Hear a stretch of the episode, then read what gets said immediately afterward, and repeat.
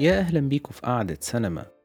النهاردة هنتكلم على واحد من أحدث الأعمال اللي صدرت على نتفليكس وهو عمل رعب صدر بقى بمناسبة فترة الهالوين اللي كانت في آخر شهر عشرة. بتبقى فرصة كبيرة جدا إن شركات الإنتاج والمنصات تطرح أفلام ومسلسلات عن بقى الرعب والقصص دي. فنتفليكس أصدروا لنا Guillermo del Toro's Cabinet of Curiosities العمل ده عمل مميز ومختلف لأن هو بيحمل بصمة جيرمو ديل تورو واحد من أهم المخرجين في هوليوود حاليا. ودايما من الأسامي اللي بتحظى بقبول جماهيري ونقدي ودايما اسمه متواجد على منصات الجوائز. وأعماله فيه كتير منها رعب أو قصصها غريبة وده مش أول تعاون ليه مع نتفليكس ولسه ليه تعاونات منتظرة. العمل بالنسبة لي مختلف كمان لأن هو حلقاته كلها منفصلة. تمن حلقات بتمن مواضيع مختلفة ممكن يعني أي حد يفتح يشوف أي حلقة مش هيحس إن فاته أي حاجة لأن هما مش متصلين خالص وما بيربطهمش أي حاجة غير إن هما رعب. دور جيرمو ديل تورو هو إن هو كان الكرييتر بتاع المسلسل وهو بيبقى المسؤول عن وضع الرؤية العامة والواضح إن هو كان ليه الكلمة العليا في اختيار المخرجين وفريق العمل وكان منتج منفذ فالعمل خاضع لرؤيته وكان بيتسم بالرعب والحاجات الغرائبية يعني المعتادة من ديل تورو. ففي الحلقة دي قررت إن أنا أتكلم عن العمل بشكل عام كده أقول إيه الحاجات اللي شدتني ليه وإيه الحاجات المميزة فيه وبعد كده هنتناول كل قصة منهم بشكل سريع لأنهم كلهم مختلفين. فأعتقد ده ممكن يخلي فيه تنوع في الحلقة ومش هيكون فيه مناقشة تفصيلية لأن الحلقات عددهم 8 فهتبقى حلقة طويلة جدا لو ناقشنا كل حاجة بالتفصيل. وطبعا هيكون في حرية حرق ومفيش تقييم فعشان كده بسميها مناقشة مش مراجعة من رأيي يعني. العمل زي ما قلت هو متنوع جدا فكان في كمان تنوع في الحقبة الزمنية. في حاجات في أول العشرينات ويمكن في حاجات زي أول قصة ممكن نقول إن هي أحداثها قريبة نسبيا وفي حاجات بقى في السبعينات تمانينات فده كان حلو بصراحة كان التغير في الحقب الزمنية خلى الأمور مسلية جدا بالنسبة لي. وكمان كان في حركة كده بيعملها دلتورو في أول كل حلقة كان بيطلع يتكلم كده عن القصة لمدة دقيقة ويقدم المخرج فالحكاية دي كانت بتخلي فيه تشويق حلو لأن الحوار اللي كان بيقوله كان بيبقى جاذب جدا ليا إن أنا أشوف هو إيه الحكاية اللي بيتكلم عنها لدرجة إن أحيانا بحس إن هو كان بيعلي توقعاتي يعني ودي كانت مشكلة في بعض الحلقات يعني وهتكلم عنها. الاختلاف طبعا ده برضو من النقط الكويسة جدا بالنسبة لي لأن خلى متابعة مسلسل زي ده ما تبقاش مغامرة بالنسبة لي. يعني لو في حلقة قلشت أنا دايما مستني الجديد. وأنا بطبعي مش بحب نوعية الرعب اللي هتكلم عنه دلوقتي اللي هو ما بيبقاش نفسي أو في جزء تشويقي. ده ما كانش الغالب. كان في حاجات تم الاعتماد فيها على بعض الحاجات اللي في رأيي ممكن تكون مقززة شوية وده هتكلم عنه عنه في بعض الحلقات يعني. فده كان عيبه بس بشكل عام العمل جيد جدا. وفي عناصر كويسة جدا زي ال production design اللي كان كويس جدا والملابس وكل حاجة كانت بتلعب دور جيد جدا. وفي بعض الأوقات كانت بتبقى استثنائية هي والتصوير كانوا بيبقوا هم من أبطال العمل. ففي عناصر كتير كويسة والتجربة مختلفة معرفش هي مرشحة لأن يبقى في جزء تاني منها ولا لأ. ولكن ده شيء جيد يعني التنوع في القصص كان حلو حقيقي وخلونا نبدأ نتكلم أكتر علشان إيه أنا محتاج إن أنا أشرح وجهة نظري في بعض النقط اللي قلتها عن طريق الكلام عن الحلقات علشان ما تبقاش الحكاية عامة قوي يعني. فهبدأ بالحلقة الأولى اللي حملت اسم لوت 36 ومش هقول قصة الحلقة لأن مش عايز أطول قوي على الناس اللي بتسمع فهبدأ أتكلم على طول عن النقط اللي شدتني والحاجات اللي ما عجبتنيش. الأجواء بتاعة المكان وفكرة إن في مكان الناس بتخزن فيه حاجتها بدل البنك ده في حد ذاته مثير جدا وكان الموضوع يعني مريب وشددني جدا أعرف إيه الحكاية. بس كان في عيب في القصة دي إن البناء بتاعها كان مهرجل شويتين. فلو افترضنا إن ده مثلا فيلم فالفصل التاني كان متميز وتاريخ العيلة بتاعة الراجل الميت كان حلو حقيقي. إيه كلام عن النازية والهروب من ألمانيا وطقوس غريبة بتحصل في النمسا. كل ده كان كويس جدا وشدني جدا وعلى توقعاتي. بس في الآخر الرعب كان هو الغرض أكتر من أي حاجة. أكتر من البناء أكتر من النتيجة أكتر من أي حاجة في القصة. واتعمل شوية CGI كده وخلاص. فده كان محبط شوية بالنسبة لي. وعلى فكرة القصة الأولى والقصة الأخيرة مبنيين عن رواية عن قصتين قصيرتين كتبهم دلتورو نفسه. وزي ما قلت كل حلقة مخرجها مختلف. بس في الحلقة دي كان في شوية كلام متنطور كده في الحوارات عن رمزيات زي العنصرية والظلم المجتمعي. بس كل ده كان غير مركز وما كانش يعني مخلي فيه فكرة مكتملة أو شخصية عندها وجهة نظر واضحة معظم الوقت. بتعرف معاناتها وليك إن أنت تتخيل الباقي. بس كان الواضح إن يعني المشروع كان واعد في الحلقة دي بس يعني قلش شوية وتم تفضيل الرعب على القصة. ندخل بقى على الحلقة التانية. Graveyard Rats. الحلقة دي بتتكلم عن نبش القبور والطمع يعني. فكل ما يخص ال production design فيها سواء من ناحية الحقبة الزمنية أو تحت الأرض في القبور كان ممتاز. تحت الأرض كان الموضوع مرعب ومتقن جدا والحقبة الزمنية كانت رائعة. وفي رأيي كانت حلوة حكاية الطمع بشكل عام وتقديم الموضوع يعني اللص اللي في القصة ده بنشوفه بيحاول ينبش القبور وهو أصلا بيشتغل في الدفن وإزاي هو بيمنع الناس في الأول إن هم يسرقوا علشان هو يسرق براحته. فالأحداث في النص الأول كانت مسلية بصراحة وبنشوف حاجات غريبة يعني ناس طباعها غريبة. آه إحنا اتكلمنا عن حاجة زي كده كانت في مسلسل بلاك بيرد في الحلقة 59 بس هنا الموضوع كان مركز شوية. بس في النص التاني الموضوع تحول لسلسلة من العقاب الطويل لبطل مس... لبطل حلقتنا مش بطل المسلسل. كل شوية بقى بيلاقي منفذ إن هو خلاص رحلة عذابه هتنتهي. بس بيكون دي فرصة إن الأمور ده يعني تنقلب بقى عليه. ده مش بيبقى المنفذ اللي هو فاكره. هو بيجي يطلع فبتبقى الدنيا مسدودة وبيدخل بالعكس في مشكلة أكبر.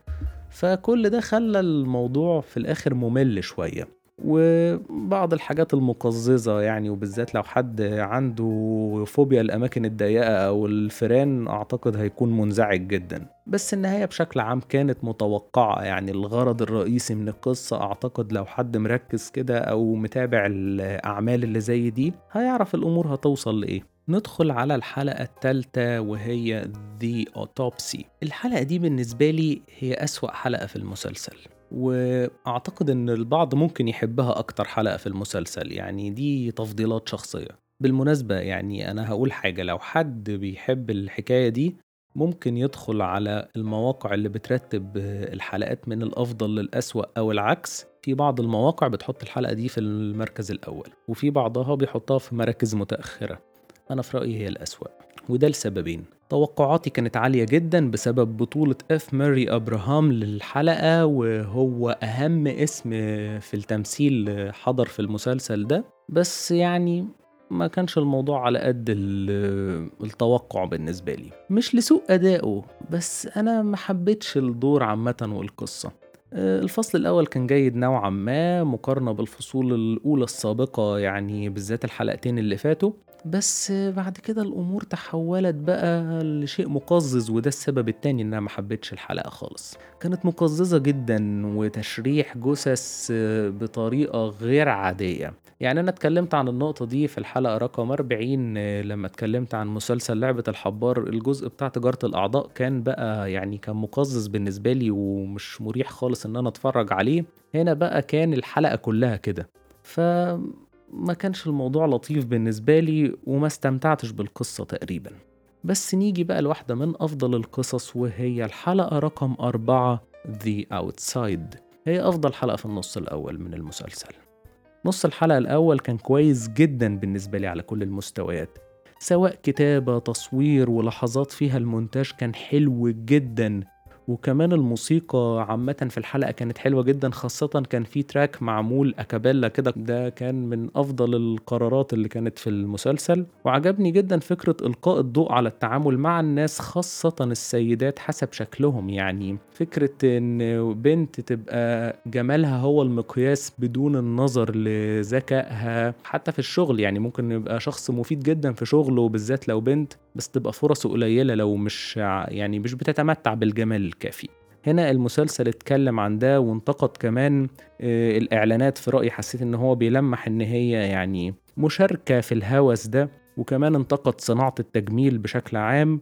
وإن إزاي الحاجات دي كلها خلقت هوس عند الناس سواء التعاملات المجتمعية الإعلانات صناعة التجميل خلت فيه هوس تحديدا عند البنات والسيدات إن هم يبقى كل حياتها إن هي تبقى أجمل أو لأ بدون التركيز على أي صفات في الشخصية بتاعة البنت أو السيدة. الحلقة دي كمان حسيتها من أكتر الحلقات اكتمالا في الأفكار وحسيت كمان فيها جرأة شوية خاصة في أجواء ال political correctness لأن البنت كانت معمول إنها تبقى مش جميلة خالص بزيادة يعني. فحسيت إن يمكن في جرأة في رأيي في الطرح ده وحسيت النص التاني بقى كان إيقاعه أبطأ شوية. يعني الحلقة النص التاني كانت بطيئة نسبيا كان فيها بعض القرارات اللي مش لذيذة خاصة القرار بتاع تحنيط الزوج بعد قتله يعني حسيت إن إحنا افتكرنا إن ده لازم يبقى بقى منتمي لعالم لعالم الرعب فيلا بينا بسرعة نعمل أي حاجة مرعبة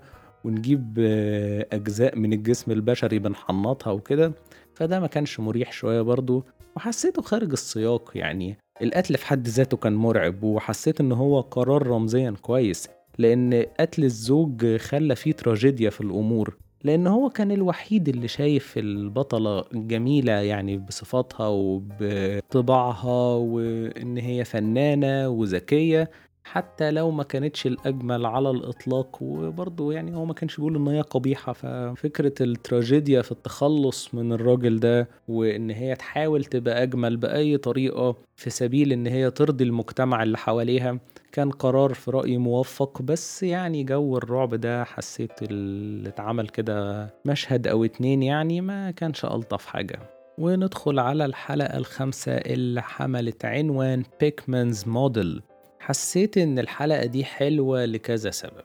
الحقبة الزمنية بتاعتها وكل تفاصيلها عجبوني برضو. وأداء الممثل اللي لعب شخصية بيكمان نفسه كان مخليني حاسس كده إن هو شخص مريب ووصل لي الإحساس اللي المفروض يوصل من شخصية غامضة وتصرفاتها مريبة فكان أداؤه موفق جدا. وعجبني كمان اللوحات اللي تم رسمها للحلقة لأن حسيتها إن هي متقنة جدا وشكلها قديم فعلا وساهمت في الرعب بجد.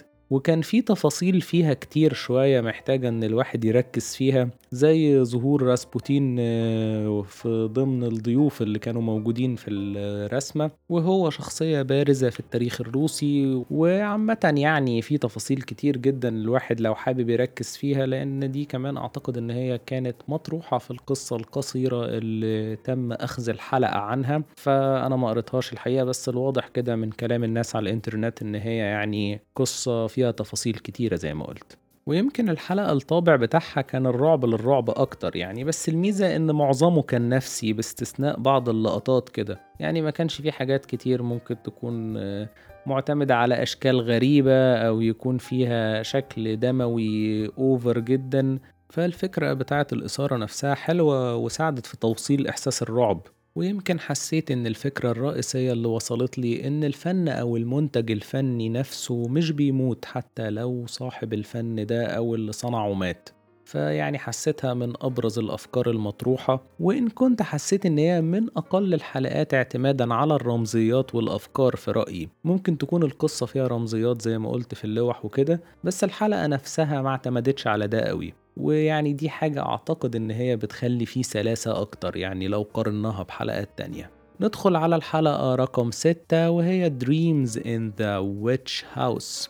الفكرة الرئيسية بالنسبة لي كانت متوقعة بس هي بشكل عام كانت حلقة مسلية ومعتمدة على الرابطة اللي بين أخ وأخت توأم و إزاي الموت فرق بينهم وكده. فيعني كانت مؤثرة يعني من الناحية الإنسانية بس ما حسيتش إن في تميز رهيب فيها يعني. ولو حد بيحب أجواء العبور للعوالم الأخرى فأعتقد إن هو يحب الحلقة دي. وبشكل عام يعني العناصر الفنية كانت كويسة في كل ما يخص الحقبة الزمنية وديكورات وكل الكلام ده. كان معمول بشكل جيد جدا. ندخل بقى على الحلقة رقم سبعة وهي The Viewing. التصوير والتلوين كانوا شغالين كويس جدا مع ال production design في الحلقة دي. يمكن كانوا هم الأبطال. ووصلوا لي بقى أجواء نهاية السبعينات أول التمانينات كده. لو حد فاكر الأجواء بتاعة Scarface هيلاقي إن في حاجة كده شبهها. وفي لحظات كتيرة كان متعمد فيها عدم وضوح الصورة أوي يعزز إحساس الغموض بالنسبة لي. وأعتقد الحلقة دي أكتر حلقة حواراتها مثيرة لأن أطرافها مش قليلة وشخصياتهم مختلفة وجمعهم مع بعض كان غريب. يعني كان موجود ملياردير ودكتورة سابقة كانت بتشتغل مع القذافي متخصصة في أمراض الدم وروائي وخبير تواصل روحي وخبيرة في علوم الفيزياء والفلك أو الحاجات بقى اللي ما يخص الفضاء عامةً. ومؤلف موسيقي كل دول مع بعض حواراتهم كانت قوية جدا. وكان فيها قدر كمان مش بسيط من الفلسفة. بس النهاية كان فيها شيء من الغموض شوية يعني لدرجة إن هي ممكن تخلي الواحد يقرأ شوية عنها على الإنترنت وبتفشل فيها خطة الملياردير في السيطرة على الآخرين. فيعني أعتقد ده الهدف الرئيسي منها يعني والراجل في الآخر بينقلب عليه مخططه إن هو يحاول يسيطر على الآخرين حتى لو كانوا دول ضيوفه أو لو كان عنده خطط أبعد من كده. ويمكن تم تفسير هروب الطرفين اللي هربوا بسبب تقبل كل حد فيهم بطريقته الخاصة للتغيير أو الصعوبات سواء عن طريق العلم أو الفلسفة الشخصية اللي بيحملها داخله. وندخل على الحلقة الثامنة والأخيرة اللي بعنوان The Murmuring. التصوير فيها كان ممتاز وأعتقد إن اتعمل لها زي اسبكت ريشيو كده أو مقاييس كده للصورة خلتها تبان قديمة أكتر لأن هي كانت بتدور سنة 51 لو أنا فاكر صح. كل ما يخص الصورة في الحكاية دي كان حلو جدا. والفلسفة اللي كانت بتطرحها الحلقة دي هي فكرة التعامل مع الفقد وإزاي البيت ده كان مسكون بقصة مأساوية أساسها فقد الابن. وهي مماثلة لقصة الزوجين اللي بيسافروا يقعدوا في البيت ده اللي فقدوا برضه بنتهم. وإزاي كل الأحداث اللي بتحصل في البيت المسكون ده دفعت الزوجة لمواجهة الموقف بدل من الهروب منه وده خلى حياتها مع زوجها أحسن. الحقيقة كان أداء البطل والبطلة هنا جيد جدا. أعتقد إن هما كانوا أفضل أداءات في المسلسل مع بيكمان اللي أنا اتكلمت عنه وبطلة الحلقة الرابعة اللي هي ذي أوتسايد البنت اللي كانت مش جميلة وبعدين بقت أجمل فهم دول الأربع شخصيات اللي أنا حسيت أداء ممثلينهم كان متميز جدا طول المسلسل. الأداءات يعني في الباقي كانت ما فيش حاجة وحشة أوي بس ما فيش برضو حاجة استثنائية في رأيي. والحلقة دي كان فيها أفضل نوعية من الرعب وكانت مختلفة وبالمناسبة زي ما قلت هي كتابة ديل تورو كان كاتب قصة قصيرة اتعمل منها سيناريو الحلقة. والمميز فيها إن الرعب كان نفسي ما كانش فيه أي شيء دموي أو شيء مقزز فده كان حلو جدا لدرجة حسيت إن هي مختلفة تماما عن المسلسل كله. ففي نظري هي الحلقة الأفضل وممكن بعدها تكون الحلقة الرابعة والحلقة الخامسة والقبل الأخيرة السبعة يعني كانوا جيدين. الباقي كان عادي والحلقة التالتة محبتهاش فده كان رأيي في المسلسل وأعتقد أي حد هيشوفه أو شافه هيكون ليه ترتيب مختلف للحلقات لأن هي متنوعة جدا وخاضعة للأذواق بتاعة المشاهد. فأتمنى تكون الحلقة عجبتكم وياريت اللي مش عامل سبسكرايب يعمل علشان توصل لكم الحلقات الجديدة باستمرار. ونتقابل الحلقة الجاية. مع السلامة.